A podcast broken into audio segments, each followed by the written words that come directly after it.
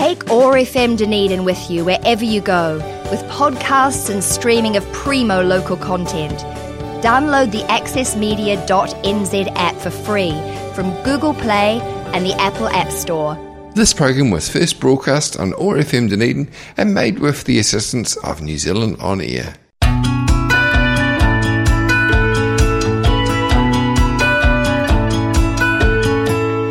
Kia ora, I'm Claire Finlayson, Program Director of the Dunedin Writers and Readers Festival.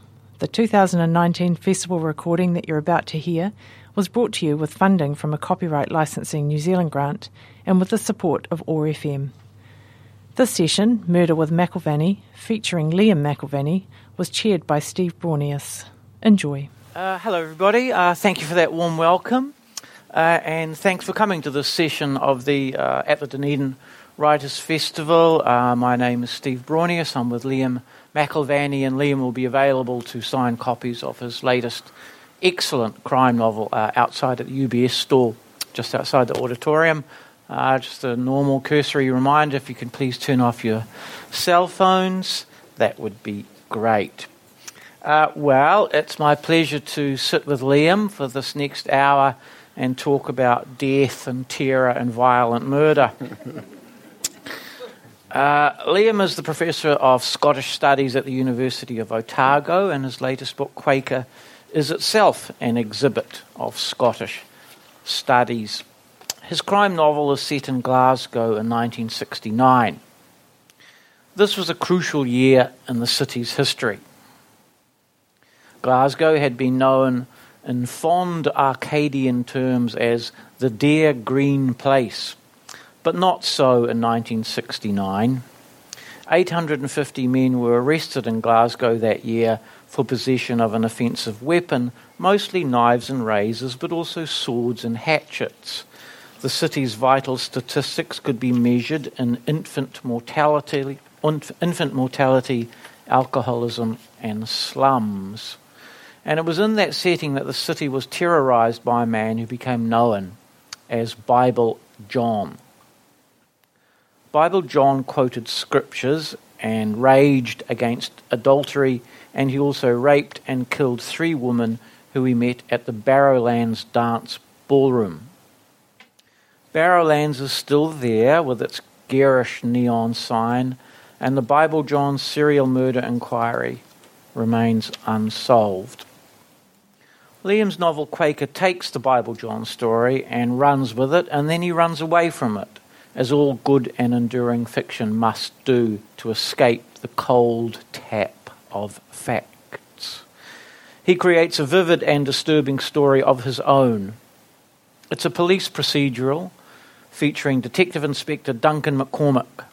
He is a Highlander who speaks Gaelic and he plays something called Shinty and who is tasked to review the unsuccessful police case against the Quaker as Bible John is renamed in this book. But why did they choose McCormick to review this? He specializes in gangland crimes of heists and robberies. Liam thickens the plot by introducing a seemingly random character called Alex Payton, an explosive expert who is lured back to Glasgow to prize jewels from an auctioneer's safe. A nonce is beaten up in a men's toilet and dunked into the urinal. A boy pining for the father who abandoned him discovers a woman's body in a condemned building. A policeman slips into a park at night time to cruise for men. The risks of being, of being found went even deeper than imprisonment, and Liam may or may not know that in 1969 in Glasgow, the Scottish Minorities Group was formed to campaign for homosexual law reform. Throughout this page, throughout this novel, on every page, there's the presence of something seething and rotten, something that draws you in and keeps you there like a captive audience. Glasgow. Quaker is masterful scene setting as well as masterful storytelling, and it was recognised as such last year when it won the 2018 Scottish Crime Fiction Award. And as part of the awards ceremony, uh, Liam led a torchlit procession through the streets of Stirling, along with fellow Scottish crime novelist Denise Mina and Val McDermid. So let us now blind Liam with the torchlight of our enthusiasm as I call upon you to give a warm welcome to Liam McIlvanney.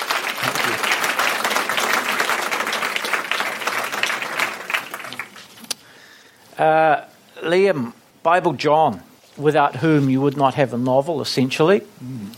Um, one of the striking things about Bible John is that uh, I believe this was the first case of a police identikit picture, It was, yeah. and is a very good-looking guy.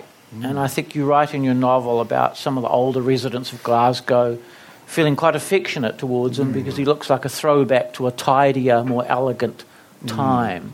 And it would seem to be that he was a very cultured psychopath. Well, we don't know, but that's that seems to be the the assumption from the, the evidence that we have, Steve. I mean, he was a, a character that sort of gripped the imagination of the city, um, partly because he, he was so distinctive, he stood out. I mean, it was an, an age when uh, the fashion for men in, in Glasgow was to have long hair. He had short, fair hair. Uh, it was described by the police as having a smart, modern appearance. Um, he was punctiliously polite. Uh, the the uh, sister of the third victim spent an evening in Bible John's company, and he would always he would stand up when a woman came back to the, the table, having been to the, the ladies' room. Uh, so he he does seem a, a slightly odd candidate for this sort of psychopathic um, serial killer, and he stood out in the context of the Barrowland. The Barrowland was a rough dance hall in the east end of the city, and he seemed much too cultured, really, to to be in that space.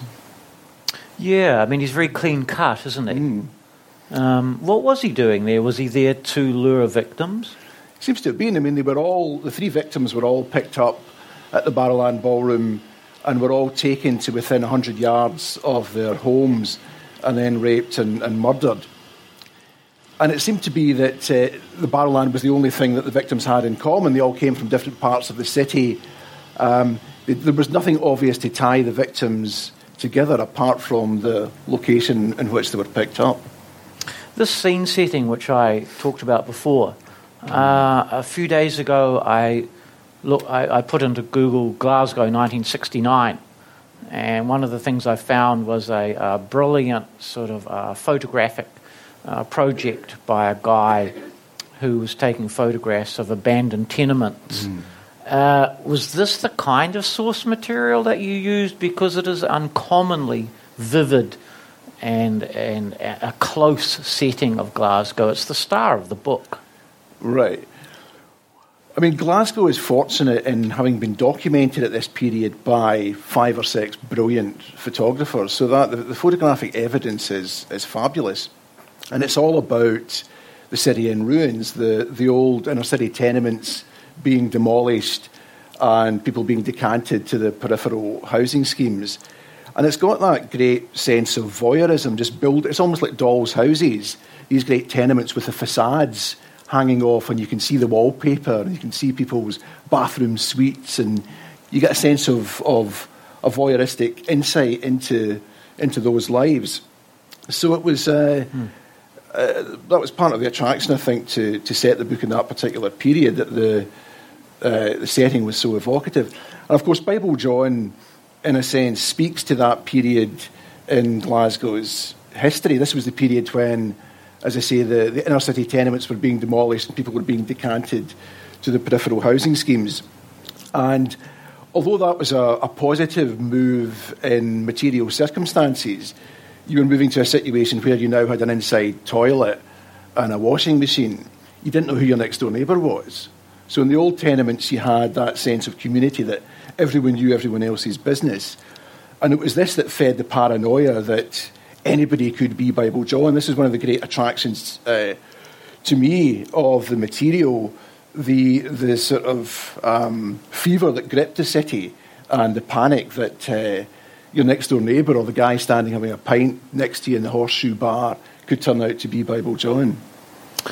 The the setting reminds me of um, who was that chap who was sort of almost single-handedly responsible for something we call Scandinavian noir, Henning somebody.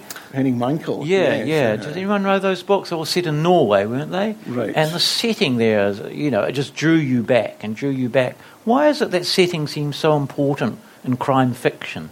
Um, I don't know. I mean, that's the old sort of cliche, isn't it? That the, the setting is a character in the book, and that uh, for someone like Ian Rankin, Edinburgh is a, crime scene waiting to happen, as he puts it in the in the Falls.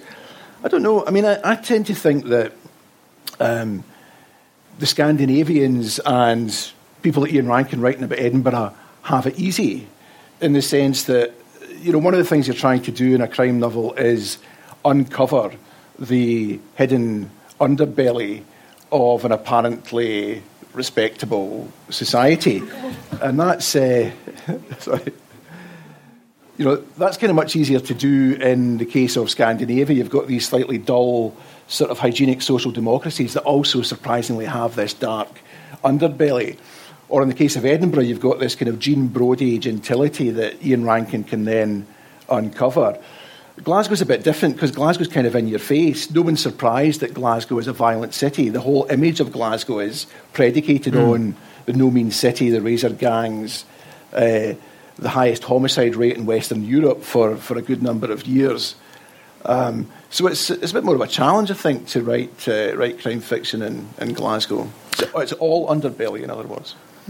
What would be the similar, what would be the parallel with Dunedin? Ooh, the, the easy questions. Uh, I think that, go- I mean, Dunedin's got that kind of gothic vibe.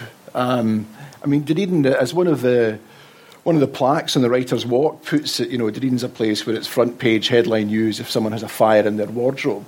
You know, nothing happens in, in Dunedin except when something happens. When something happens, it happens. David Bain, Aramoana. Uh, so you've got that sense of a kind of uh, the potential for that sort of Grand Guignol Gothic mm. grotesquerie to, to rise to the surface. Or indeed, has anyone seen today's paper, the fantastic front page story about the family in Mosgiel? And the, ro- the royal family have named their kids apparently after this, the children of this family in Mosgiel. now imagine if they turned out to be complete psychopaths. That'd be a fantastic book. Yeah. Um, the language, too, uh, Liam, in, in, your novel uh, is as important, I think, as, as, as, as setting. Uh, you wrote on Twitter uh, a few months ago I'm writing a scene in which a drunk man is oxted out of a building, and you ask, There is just no English equivalent of oxted, is there? What is oxted? So, your oxters are your armpits and oh. so Scots is this great verb where you can be taken by your armpits and huckled out of a, of a pub. That might be another verb you're unfamiliar with. Um, yeah, what was that one? Huck, huckled. Huckled? You're, you're, huckled by the police. If you're lifted, well, I can't, I can't find a verb that you understand. if, you're, if you're arrested. Can we have subtitles for this? if you're arrested by the police, or as we would say, lifted, you might be huckled out of the establishment you're in, or more probably oxtered. So there we are. And is huckled an, an abdominal reference? Is that of the body? I'm not quite sure what the, the etymology of huckled is, Steve, but, but is definitely your, that's your armpits. So. But you do seem to take uh, delight in, in, in, Scottish vernacular, I think, in Quaker. Is that right? Yeah, I mean, you can, you can overdo that. Um, so I, I, try to keep it to a minimum. But you're also, as I've established just now, ambushed at every turn by the first word that comes to you is often a. If it's not an actual Scottish term, it's often a, a Scotticism. You're often ambushed by things that you think are um, standard English that turn out not to be, just particular usages. Um, forms will be uplifted or uh, this, this is happening out with normal working hours, and people in England and elsewhere look at you as if you're mad. What does out, out with or uplifted mean? So it's sometimes quite difficult to, to try and expunge your prose of that vernacular. I suppose to me, my dictionary of the Scottish language mm. Is in a volume of books, uh, which I used to collect as a kid, and I found one yesterday at. Uh, does anyone know Books and Bric-a-Brac in Stafford Street? Fantastic second-hand junk store, bookstore. Anyway, I, I found a copy there of Oor Wullie. Oh yes. Are you uh-huh. familiar with that? Absolutely, Oor Wullie. So there was an annual. So it's a, a comic strip that appears in the Sunday Post newspaper which is a newspaper that's not a newspaper. It's full of just random kind of daft anecdotes that you suspect never actually happened. Uh, But it had, for a while it had saturation coverage. Everyone in Scotland read the Sunday Post, and they would have these cartoon strips. that the Broons, a family of uh, a sort of a working class kind of matriarch and her, her brood, and Wullie, who was this sort of dungareed, spiky haired scamp who would uh, get into various scrapes. And then every year you would get an annual. One year it would be the Wullie annual, and one year it would be the, the Broons annual. And it was always disappointing the year it was the Broons. You just wanted more Wullie. The motif of Wullie is that he began and ended every episode by On sitting on a bucket. bucket. Yeah. What, what does that mean? That was just the. I don't know. Was this something That's that you did? Did you know, did I, they I do never that in actually Scotland? sat in an upturned bucket. No, it's not particularly Scottish thing, Steve, I don't think. Um, enough of whimsy for a second. Back to Bible John. I think I read that you believe that it's most likely uh, a character called Peter Tobin. Do you agree with that? I don't really have a strong opinion about it either way, Steve. That's one of the odd things that people expect once you've spent five years writing about this character that you uh, have a burning interest in, in seeing the case solved. I Do you not? Don't, I don't. I've got I no particular interest in whether Peter Tobin is Bible John or, or not. Uh, so Peter Tobin's a, a Scottish serial killer. Um, the the situation is that they had some DNA from Bible John on a piece of clothing f- that belonged to one of the victims. And although DNA wasn't a thing in 1969, um, they used it to, they, they actually exhumed a guy in 1996, a guy called John McInnes, who they thought was a, a candidate to be Bible John, and they couldn't get a, a DNA match. But then the DNA had degraded to such an extent, as I understand it, that when Peter Tobin was arrested, they couldn't, uh, they couldn't establish whether it was him or not. Do you know So what's happened to him? Uh, I don't know, so the, the case remains open. He's a 79 year old man living uh, in prison. He got done for, uh, again, like uh, Bible John, uh, murder of three women. Uh, he's in prison. He moans all day long, apparently, and he's hooked up with a cross dressing paedophile. I see. Right. So you did not know that. You There's the, there's the sequel right there, isn't it? Yeah. so, uh, Um, there's been a, a recent production uh, in Scotland of the Bible John story, and what uh, makes it striking is that it's performed, written and performed by women. It's an all-woman cast, and they said a couple of interesting things, which I'd like to uh, uh, put to you. Uh, one of them was is that um, uh, they, they, they said in an interview that it's mainly women who are interested in documentaries, podcasts, and crime fiction about serial killers, and yet most likely it's women who are the victims. What do you think of that? Why would that be? I was actually discussing this with my crime fiction students the, the other day, um, because it is a, a familiar trope in crime fiction that you have the, the sort of violated, traumatized body of the female victim, and then the male detectives have all the agency and go off and, and solve the crime. Um, but yet the genre is, I mean, increasingly the most successful writers are women, and apparently most of the readers of crime fiction are women. So we, we were trying to work out what this, what this disconnect might, uh, might mean. What kind of ideas were discussed?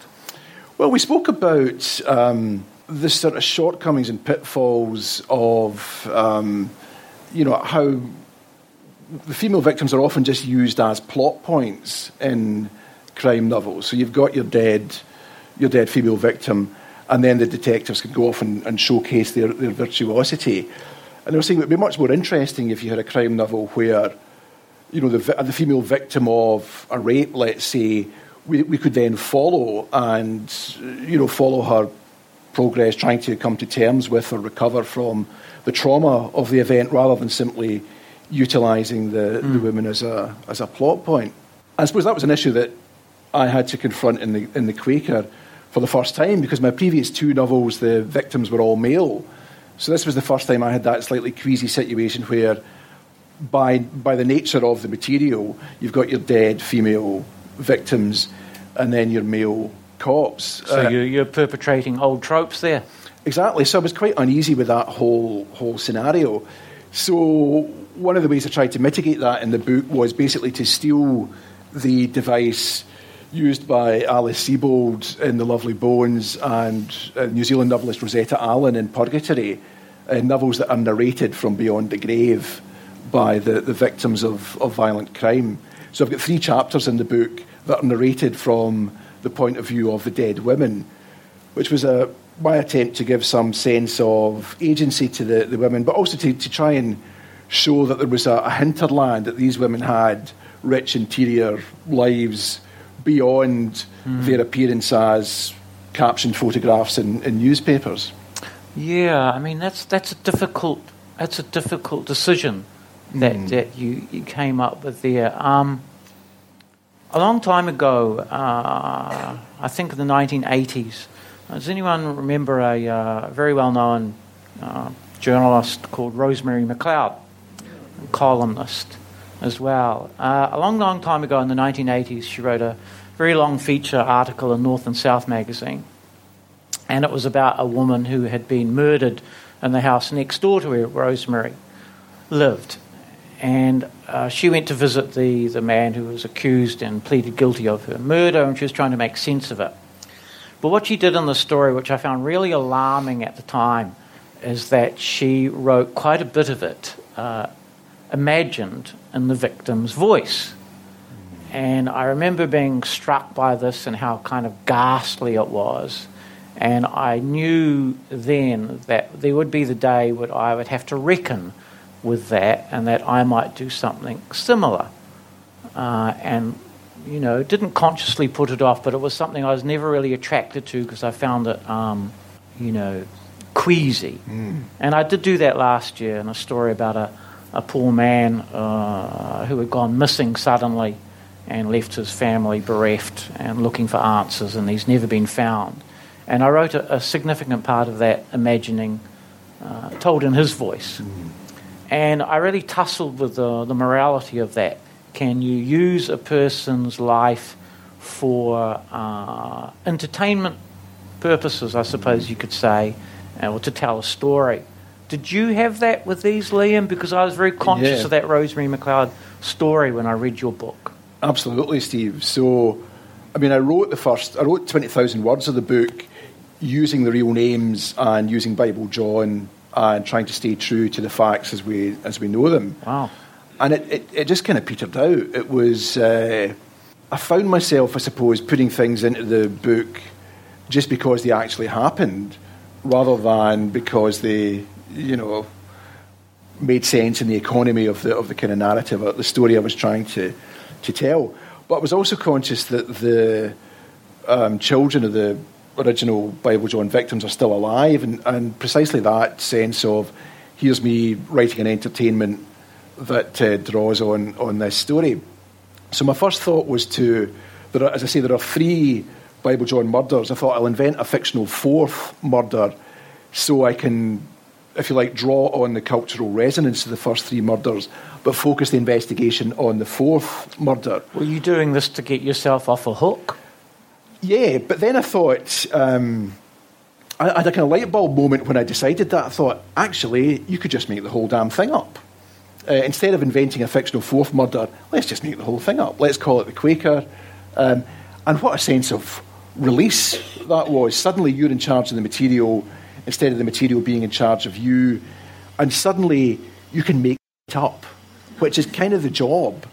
And you also free yourself from the great occupational hazard of the crime writer, which is the email uh, that arrives. Uh, I was enjoying your novel until I read on page 243 that such and such happened, when in fact anyone knows that such and such happened, and you kind of beat your, your head against a, a brick wall at that point.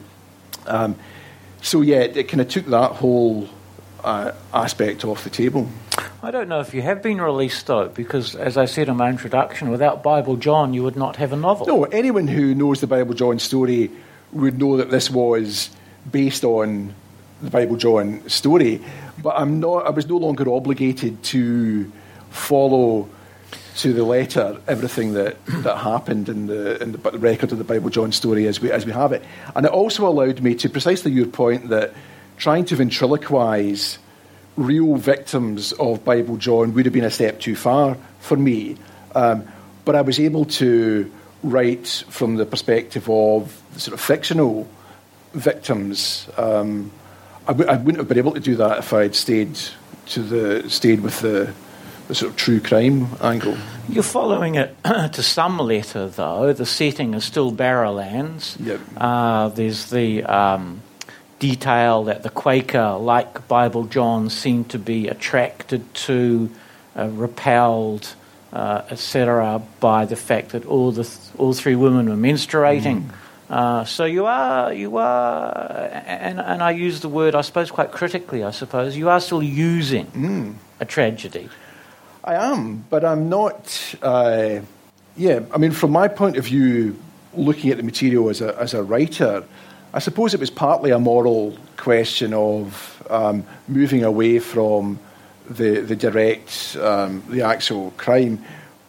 But it was more a technical thing. It was more um, I needed to feel in charge of the, of the material. And people have written brilliant novels um, using the actual names and, and data.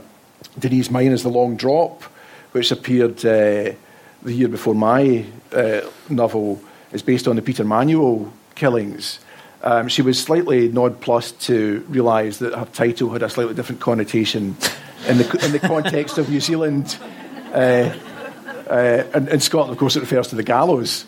Um, But the Peter Manuel killings, that's in Glasgow in the 1950s. That's in the is that right? 1950s, Almost yeah. like a prequel to Quaker. It is, yeah. So it's, it's partly a question of time, you know, how much time has elapsed. If you think of Walter Scott inventing the historical novel with Waverley, or tis 60 years since, you know, is that, is that, is that your time frame? When 60 years has passed, it's fair game for hmm. novelists. I mean, Bible John's 50 years, so I haven't quite, quite got there. But it's partly that. Um, would you write a novel um, based on Dunblane? No, you wouldn't. Um, partly because it's too close, partly because the subject matter is just too, too horrific. Um, but it's also because Bible John had passed into folklore. It had become almost legendary, although it was obviously a real and horrific series of crimes. It had permeated.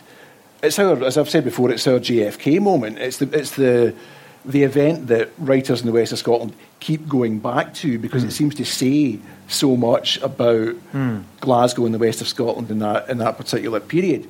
So it was already mythologised. I mean, I, I was born in 1969, hmm. the year of the, the final Bible John murder, but throughout my childhood, I was always constantly aware of Bible John. Every time, you know, you would open the Daily Record, every 18 months there would be that identikit or the artist's impression would be staring out at you. You know, the papers needed an excuse every few months to bring Bible John back because nobody could get enough of that, that story. So, I mean, I'm, I'm happy to plead guilty to using a real crime for my entertainment, but um, it was also a, a crime that had become the kind of common property of popular culture in the west of Scotland. In, in, a, in a wider sort of uh, issue, um, this production I was talking about with the all woman cast uh, devised and performed the Bible John. Uh, story, they also said in their um, interview uh, that they were concerned with the whole issue in, in their production of uh, deriving entertainment from something with the exploitation and victimization of women at its heart. And I guess we sort of touched on this before. You know, uh, uh, it is a moral issue, isn't it? It is, and there was uh, a couple of years ago. You may remember that, that uh, a new prize was launched, the Staunch Prize, uh, by the actor um, uh, Doon Mackichan from Smack the Pony fame. And this is a prize that is awarded to a crime novel that doesn't feature violence against women. But the interesting thing uh, was the, the number of women crime writers who were appalled. You know, Val McDermid's line was, I'll stop writing about violence against women when men stop committing violence against women. So I would tend to, uh, it's always best to agree with Val McDermid, I think, where wherever possible. But I would tend to agree with Val McDermid that um, rather than simply avoid the subject or pretend it's not happening, the challenge is to try and tackle it with some degree of, of sensitivity. So precisely those things, you know, not treating the, the victims simply as plot points, but trying mm. to give the reader a sense of their uh, the richness of their interior lives. Uh, I think if you can do that, um, you know, it's crime fiction. These moral issues are always going to be uh, in play. You just have to try and handle them to the best of your ability and be um, open to people finding that you didn't or people feeling that you've crossed a line. I'm quite open to it. I'm not requiring everyone who reads the book to agree with, uh, with what I've, I've done. I'm quite relaxed about if people do want to criticise it. Um, you were living back in Scotland for six months last year uh, yep. while the book was out, and you were mm. indeed giving lots of appearances about the book. Yep. Did you? What kind of reaction did you have in Scotland, uh, where Bible John is not just a story, but as part of the fabric of, of, of history there? I mean, uh, directly, did you hear anything from the children of the three women victims? I didn't know. Um, I did have a number of people contact me to say I was working beside a guy in such and such a factory in 1967 and he was Bible John. So, so, that people are still people still want to solve the case and people are still interested in the identity of Bible John. But nothing nothing direct from nothing directly from any of the relatives of the victims, no. Yeah, yeah. Mm-hmm. Um, I understand that you had some contact with police officers who worked on, who were working at the time, if not on that particular inquiry. Yes. So I had my cousin as a retired retired firearms instructor with Strathclyde Police.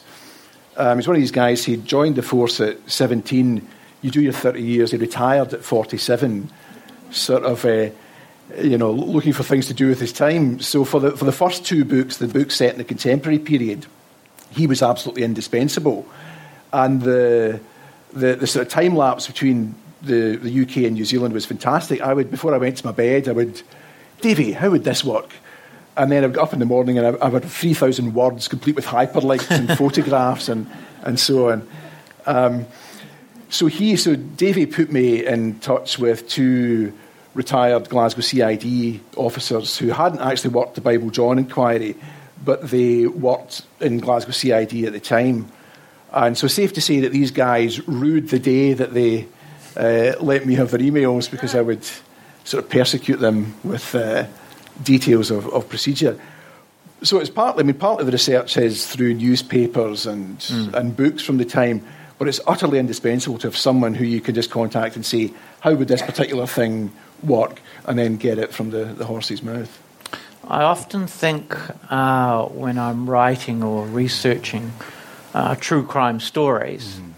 and shaping it into some kind of narrative at the end, that uh, I ought to be uh, obliging some sort of stronger moral imperative and be doing something to help.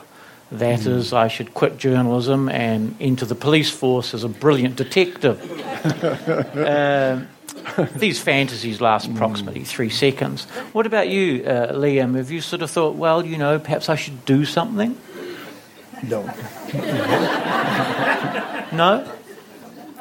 I'm an academic and a writer, Steve. That's not my job, it's not my business. But why are you interested in crime? Partly because it gives you a strong narrative. You don't have a narrative until something goes wrong. If everything's going well for your protagonist, bully for your protagonist, but it's disastrous for your story. So, hmm. Uh, you know, a, a, narrative is something going wrong and then someone trying to put it right. So, crime fiction kind of fits that bill quite well. Do you like the idea of finding justice? I mean, um, I don't think it's giving, a, giving things away to say that in Quaker the crime is solved. Yes. Uh, yeah, I mean, I think, again, that's partly a moral issue, but it's really a an issue of narrative symmetry, that you want that sense of closure at the end, particularly of a, of a crime novel. So, yeah, I suppose I'm, I'm thinking about these issues more from a technical than a, an ethical perspective most mm. of the mm. time. Mm. The am I right in thinking that the Scottish Crime Fiction Award that you won last year is named after your uh, your dad? Yes, so that was a slightly interesting. Uh, the fix is in. McIlvanney wins the McIlvanney. so, uh, yeah, as soon as they named it, I thought, well, that's that's me snookered. I'm never going to win that. Uh, so it was a slightly kind of bittersweet experience. Uh, Fergus Barrowman, who's here today, the publisher at VUP, mm. uh, was telling me last night that he had read a number of your father's uh, crime mm. novels. I have not. What are they like, Liam? Uh, oh, I try and avoid uh, reading them, I have to say. Um, I read them intensively as a, as a boy. You did? But of course, I read them as Roman à clef you know, I read, I, I read them to decode them, and I knew the characters that were being uh, referred to or parodied in, in some instances. So you can't. I was too close to them to read them as straight novels, if you like. Um, so it has. I mean, it's been quite. Uh, it was quite odd at the at Stirling winning that prize and thinking that, you know, in, in some sense, contemporary Scottish crime fiction begins with a book that was written in our front room at 25 Ellis Street in Kilmarnock, where we weren't allowed to go in because your old man was, was busy working. Um, so yeah, it's, it's slightly surreal in a way that uh, mm. uh, you know you find yourself in, in that position. They're uh, yeah, I mean they're they're good police procedurals. Um, possibly like me, they're slightly overwritten. Uh, neither of us been have been shy of a, a passage of purple prose, let's say, in uh, in our books, and they probably have a, a greater interest in uh, character in depicting Glasgow than in solving the, the crime. They're not really whodunits. So there's possibly elements of, of overlap, but see, I, I kind of try and avoid reading them um, mm. just to, to kind of give me that little bit of distance. The problem in Scotland, I mean, Scotland's, uh, you, as you probably know, one of the great uh, put downs in Scotland is oh, him, I kent his father. you know, I, I, knew his dad. I, you know, he's, he's not all that. Uh, so in my case, of course, that's actually literal. Most people actually did ken my father. So um, it's quite nice to be 12,000 miles away from, from that. You would evidently seem to have some kind of uh, complex uh, feeling or relationship about William. Uh, as you will recall, when he died two, three years ago? Yeah, 2015. 2015, I asked you to write something about him, and uh, you very forcefully, forcefully told me to naff off. Mm. Uh, why was that, Liam?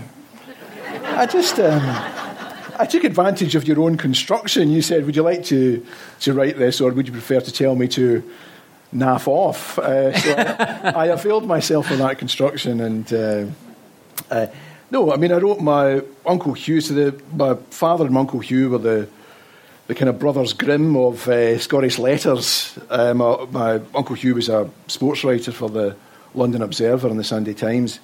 Uh, so he died at the start of the year, and I quite happily wrote 800 words for the Observer on Hughie's death. But I'm not, I'm not doing that for my old man, it's too close. You're not doing it because it's too close, too or because close, you have uh, conflicted feelings about him? Uh, I'm not. I'm not on the couch here, Steve. It's, you know. Do you want to lie down? yeah. Uh, I mean, the, it's not uncommon in the west of Scotland for fathers and sons to have a slightly complicated relationship. Let's leave it at that. Whereas uh, Hugh, you were quite close to, weren't you? I was. Yeah. Yeah. yeah. Uh-huh. Did I tell you that I met uh, your uncle once? He's a, a, great hero of mine, Liam's uncle, Hugh McIlvanney uh, kind of the dean of uh, football writing in Britain. And I had a project a few years ago uh, when I was there to spend time with and talk to the great football writers of the last 60 years. So Hugh McIlvanney was around about number two on my list, and he was a wonderfully charming man. And we met at the Savoy. Oh, nice. And uh, drink, drink would be taken, I'm guessing, uh, he passed on food. Uh-huh.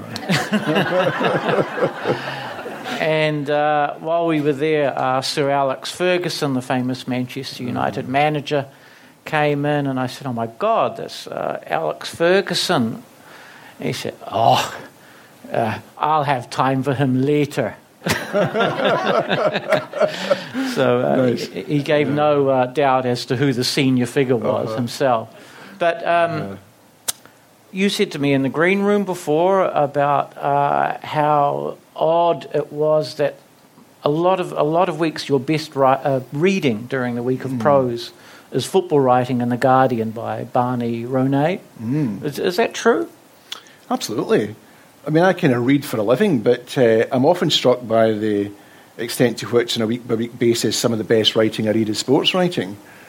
Um, I don't know what that says. It's maybe just the the need to um, try to capture the fluidity of action that gets writers to raise their game, but uh, particularly doing that, you know, filing right after an event and capturing something of the intensity of that event is a a skill that I will never have, and I'm very envious of. I've never met, met a deadline in my life, so uh, I'm always envious of people who can write uh, coherently, instantaneously. You've got a deadline at the moment, haven't you, for your next book in this? I have, could be a and of course I will be meeting that uh, deadline. Um, yeah, so the next uh, book is due to be submitted in June, which, as as I understand it, is about seven months away. Are you going to build on the uh, the character uh, in, in Quaker Detective uh, McCormick? Yeah, so I, I wrote the book as a standalone, um, and I finished it rather more conclusively than is the case in the published book. But my editor at HarperCollins, Julia Wisdom, said, "Oh, I think this this guy could actually come back." So, being the, the kind of dutiful fellow I am, I I duly uh, embarked on the sequel. What is Shinty?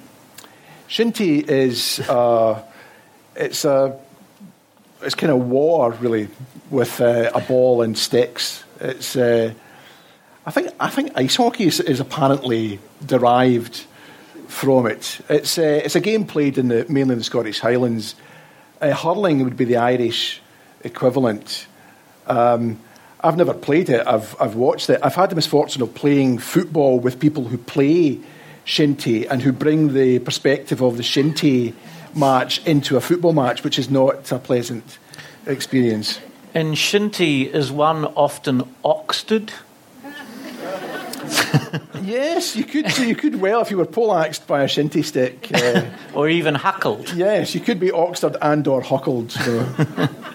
But no, he's a great character, this uh, McCormick. Uh, and the sort of modern tradition, I suppose, uh, where the, the, the, the prime detective is himself or herself, we'll remember uh, D.C. Tennison Yep. and Prime Suspect, is a damaged and flawed person. Would that be true of this character? Yes, uh, I think it's always more interesting to write about damaged and flawed people. Um, I remember with my previous uh, novels, uh, the, my editor at, at Faber, Lee, Lee Brackstone, he said, "I'm not sure this character is particularly sympathetic." I said, "Well, you know, there's, there's quite a lot of me in that in that character, Lee." So. It's always better, I think, to write about characters who are, who are a bit a bit damaged. But it's also, I find it also, particularly if you're writing male characters, um, it's a good idea to try and give your characters elements of difference from your own experience so that it's not too close, that you're not just writing autobiography. So I possibly over egged the pudding in this case in that Duncan McCormick is gay, Highland, and Catholic. Uh, and I'm, I'm none of those things. So it certainly gives me, I've got my work cut out to try and inhabit that character. I thought you dealt with uh, the guy's sexuality in a uh, really discreet and uh, downplayed way, where it doesn't become the emphasis of the novel, but was uh, certainly uh, very shocking and unexpected. And I think it was at that point that I thought this guy should be in many more books by you, because that seemed to be something new. I don't know if I've read that before. I don't know. I'm sure it's been done. I'm sure it's been done before. Um, I'd like to pretend that it was uh, a desire to engage with that particular community, but partly it was just that my previous two books had been my protagonist had been um, there'd been quite a lot of domesticity in those books, and uh, I remember Rosemary Goring in the Glasgow Herald saying that he's writing a new form of Scottish masculinity and. uh, When the truth was that I don't get out much because I've got four kids, so I was, I was kind of writing what I, what I knew. But um, I thought I've probably done enough of writing about about that sort of domestic environment. So the, the standard way in, in crime fiction would be to give your protagonist a, a broken marriage and a drink problem. Mm. Uh, I thought if you, if you make him gay, that does the same job, doesn't it? It kind of takes that uh, off the table. But also, I mean, I suppose on the one hand, I wanted his sexuality to not to be an issue. He just happens to be gay. But of course, in the context of 1969 and being a police officer, it kind of is a big deal. So it also gave me a sense of the tension between um, the character whose job it is to uphold the law, who is at the same time, just by virtue of who he loves, breaking the law. So it, it gives you a nice wee tension. Yeah. There. There was an uncommonly uh, perceptive review uh, of your novel in one of the papers in Scotland, where the uh, reviewer talked about uh, McCormick uh, continually trying to sort of look for patterns here and mm. trying to look for meaning to uncover some kind of grid which might help him discover who Bible John mm. is. And um, the reviewer writes uh, that this desire to manufacture meaning becomes a kind of, this is a word I'd never heard before, apophenia. Ooh. The psychological condition where connections are seen where there are no connections. What do you think of that? it's a new word to me as well. I think I missed that, that review. Um, That's quite clever, though. Well, it is quite apophenic, I mean, yeah. the novel. He's, feel, he's yes. always looking for connections. Apophenic not... phase, yes. Yeah. Uh, again, that's just part of the, the genre, Steve, that that's what your, your protagonist is doing. That's what you're doing as a reader. You're trying to, you know, absorb the, the relevant data and construct, reconstruct the crime. So, as with all crime novels, as Tzvetan Todorov, the great uh, structuralist theorist, pointed out, there's two stories. There's the story of the hmm. investigation that proceeds forward from the murder, and then there's the story of how the murder took place. And the job of the investigator in that first story is to reconstruct the, the other story. So it's just part of the mechanics of the genre, really. Well, one of the mechanics I found really terrific uh, in the book, and in a way it kind of relates to the way you like uh, football reports, mm. which are very active, mm. is the way that you describe and evoke uh, actions. Uh, you might recall in my introduction I referred before to a suspect being picked up and dunked in a, uri- in a urinal. Mm. How did you do that? Because that was so incredibly realistic. You know, that was really terrific writing. Well, my research involved being dunked in several urinals around the, the city of Glasgow. No, um, I, yeah, I don't. I, I, suppose I like to to try and I enjoy kind of action writing, and I like to leave in uh, passages of dialogue with that. My great problem is what do people do with their hands when they're talking, or what are your characters doing when they're, they're engaged in dialogue? So I'm quite good at that. Um, you know, Chandler's two people snorting at each other across a desk. You know, you've got your two characters in, mm. in some sort of adversarial dialogue, and I write the dialogue first, and then I think, right, what the hell are these people doing? Uh, and that's when I often invent, you know, they're maybe watching a shinty game, or they're playing snooker, or they're doing something that allows you to describe action in between. It's basically just filler. It's trying to fill in between dialogue. In some ways, I, I should be writing TV drama and just dispense with the the kind of uh, the dull bits. But uh, I tend to write the dialogue first and then find ways to try and, I suppose, uh, you know, fill in round about it. So I think that's where the kind of action, interest in action writing comes in. Have you thought of writing TV drama? Um, I have. Uh, I've actually got a couple of things uh, potentially on the go, but uh, nothing that I'm at liberty to speak about just now. So that might be something that happens further down the line. Do you watch TV drama? I do. I watch it quite obsessively on on Netflix, and you've got to. Um, mean, we actually we sold the rights to the Quaker to World Productions who make Line of Duty. Um, but in fact, it lapsed last week, so they haven't. They obviously haven't been able to to make it. But it is difficult when you're watching, you know, five series of Line of Duty in a in a row trying to avoid the Adrian Dunbar's characters' inflections creeping mm. into your own prose can be quite a challenge. Did you watch the one on New Zealand TV quite recently? Did anyone see this one? Uh, the the heck was it called? It was based on those Charlotte uh, Grimshaw novels. What the heck? Bad Seed or something? Did you watch it? Very good. Really? Very good. Really? A few sort of hands of support. Who, who watched this and thought it was good? Who, who watched and thought it stank? Hmm. Did you watch any of that? I didn't know I missed it completely, but if Philip Temple likes it, I'm happy to go along with that. Yeah, yeah, yeah. Um, really? So you write the dialogue first? By and large, yeah. You want, I mean, essentially, your the unit of of narrative in crime fiction tends to be the interview. You know, your your detective wants to know something. There's somebody who doesn't want to tell them. There's a witness or a potential suspect, and the challenge is for the detective to extract the information that they want. So that's your that's your basic narrative unit in a crime novel is the sort of adversarial interview. So it's natural for dialogue to be the first thing that comes into shape in that in that context. And I think you said before that it took you around about six months to write Quaker. Did you say that? Six months, Yeah. uh, five years. Five years. Well, I mean, not not five years. Five years between the publication of wow. the last book and and this one. There was a good bit of revision and, and various other things going on at the same time. But yeah, which is which is kind of self evidently ridiculous. A crime novel every five years is not a thing. you know, you literally are not in the game unless you're producing a, a crime novel a year if you're a crime writer. So um, clearly, I need to must try harder on, on that front. It's, that's a long time to be living with a novel. It is, and it was the I, I had the luxury of not writing it under contract, which I think is I really enjoyed. Uh, I mean, part of the problem I'm having now is that the book I'm, I'm, I mean, this is the second book of a two book deal that I'm completing just now, and there is a bit of I've got to finish this contract. Whereas if you're writing a book out of contract, nobody's waiting for it. Nobody gives a if it arrives or not. And then you've got the, the uh, luxury of a finished product to take to market. Do you want this book or not? You're not saying, do you want four chapters under a synopsis? There's the book. Do you like it or don't you? So you're in a much stronger position um, in all sorts of ways.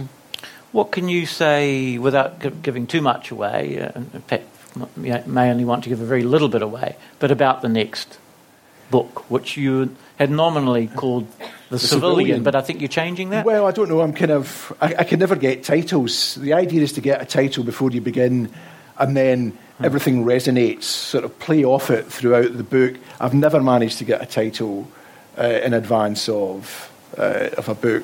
In fact, I submitted the Quaker to HarperCollins under the title "The Clearance," which I thought was quite cute. It was the what word? the clearance. So at Highland clearances, the the tenements being knocked down, the clearance rate for the detective, and so on. The clearance. The clearance. That's a yeah. terrible title. Well, that's that was the that, that was the view of my editor, who said uh, we had this wee sort of three way. Um, sort of bidding process for the book, and when they got it, the editor said, "Great, we're delighted to have your book. It's called The Quaker." But, okay, yes, you're you're probably right.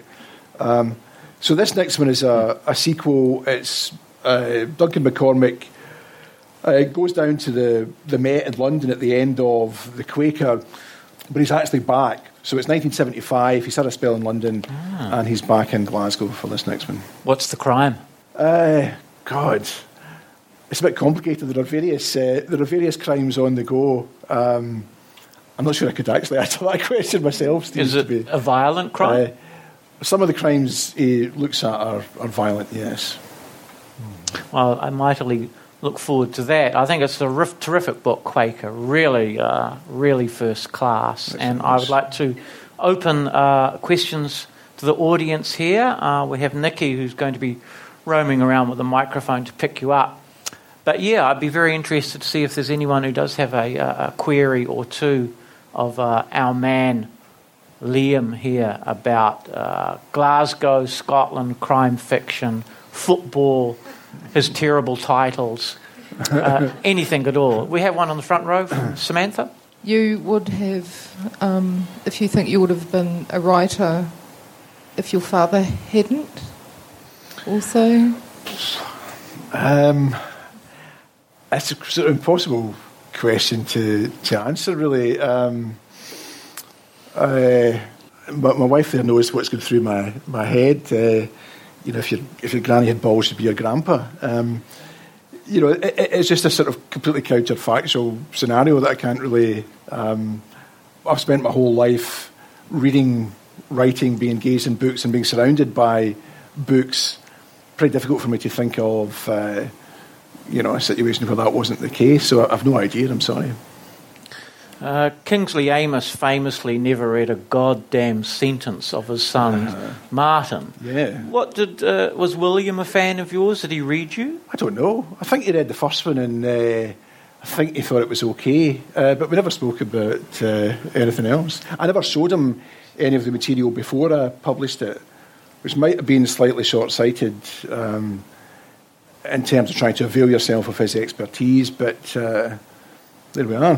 It wasn't a, a subject? No, we kind of talked about football and politics. We didn't really um, talk about our, our, writing too, too much. Um, another query uh, is a chap over here, Nicky. Hi, Liam. So you're, you're a Scottish writer living in New Zealand. Yes. Writing Scottish crime fiction. Yep. What do you think the landscape is for New Zealand crime fiction? I mean, Ngaio Marsh has been dead a long time. um, do you know if there's any sort of up and coming? Would you consider writing a New Zealand crime? Well, there's a lot of great New Zealand crime fiction being written. Um, we actually have our own Dunedin Detection Club that meets uh, in the Albar pub uh, every month for a pint with people like Paddy Richardson and Vanda Symon and Finn Bell and uh, Karen Trebilcock. So there's a real cohort of crime writers even in, in Dunedin. Someone like Paul Cleave um, absolutely kills it uh, in the magical land of overseas. Uh, you know, he sells like 500,000 copies in France and, and Germany, um, even if he's not necessarily um, hugely popular in, in New Zealand. So there's a lot of great New Zealand crime writing um, being written. Uh, Vanda Symon currently is in the UK promoting her uh, Sam Shephard novels, two of which have been published by Orenda in the UK, and she's going down an absolute storm. She's really uh, generating a lot of enthusiasm in the, in the UK. Um, would I write a New Zealand crime novel? I've started one, um, but I've put it aside. Uh, so I, I, may go back to it. It's, I hope to write a New Zealand crime novel at, at, some stage. Where is it set? Set in Dunedin, inevitably.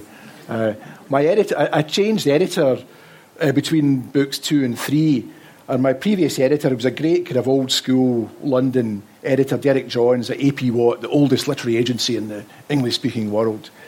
Uh, you're writing a novel set in New Zealand, son. What, is, what are you thinking? Who wants to buy that? Um, so that was, that was very much the view from Literary London. But whether the success of Eleanor Catton in the interim will have changed the, the game, I'm, I'm not sure. But I think I'll, I'll do one at some stage. Uh, got time for uh, one more? There's a chap over there, Nicky. Yeah. In your novel, uh, Where Dead Men Go, was that also based on real people? And also, I take it from that you're a Rangers supporter, is that right? Oh, this, this was going quite well till. Uh, to, uh, no, I'm a, I'm a Kilmarnock supporter. Uh, in fact, I went back for six months.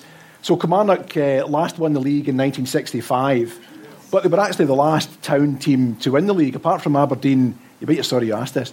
Apart from Aberdeen twice and United once, it's, it's been Rangers and Celtic since 1965.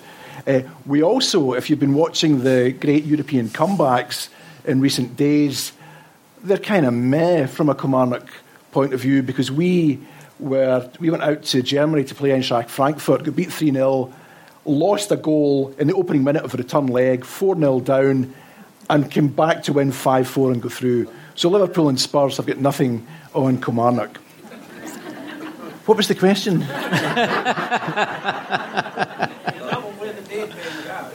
or was it based on? Uh, I don't, off the top of my head. I mean, this, once I've written a book, I can't actually remember what's in it. So, off the top of my head, no, I don't. I don't think so.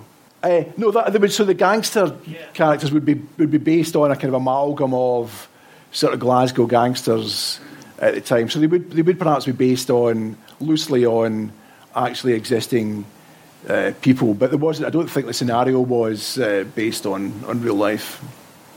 the session is being recorded, so Liam is being immortalised here as a football tragic. There we are. Um, I'd like to thank everybody for coming along to this session at the Dunedin Writers Festival with Liam McIlvanney, the author of his new crime novel, Quaker. Uh, as I said before, it really is first rate. It's a fantastic read. It's very grim. Uh, you feel as though you are unfortunately living in Glasgow in 1969, and it's not a particularly pleasant place. That somebody any second might come and swipe your head with a pint of heavy. Mm. Is that how I pronounce it? That's how you pronounce it, yes. Heavy. That's, that's fine. Can I say just before we go on, it's a complete delight and privilege for me to be interviewed by someone who I regard as one of the finest prose stylists in this country. So it's been a great pleasure for me to have that. A touching way to finish. Um, I'm also available to sign many books. no, uh, thanks so much again. Uh, ladies and gentlemen, please give Liam McIlvanney a warm hand. This Dunedin Writers and Readers Festival recording was brought to you with funding from a Copyright Licensing New Zealand grant and with the support of OAR FM. The festival receives help from many corners, but we'd like to give special thanks to our major funders Creative New Zealand, the Dunedin City Council, the Otago Community Trust, and the Lion Foundation.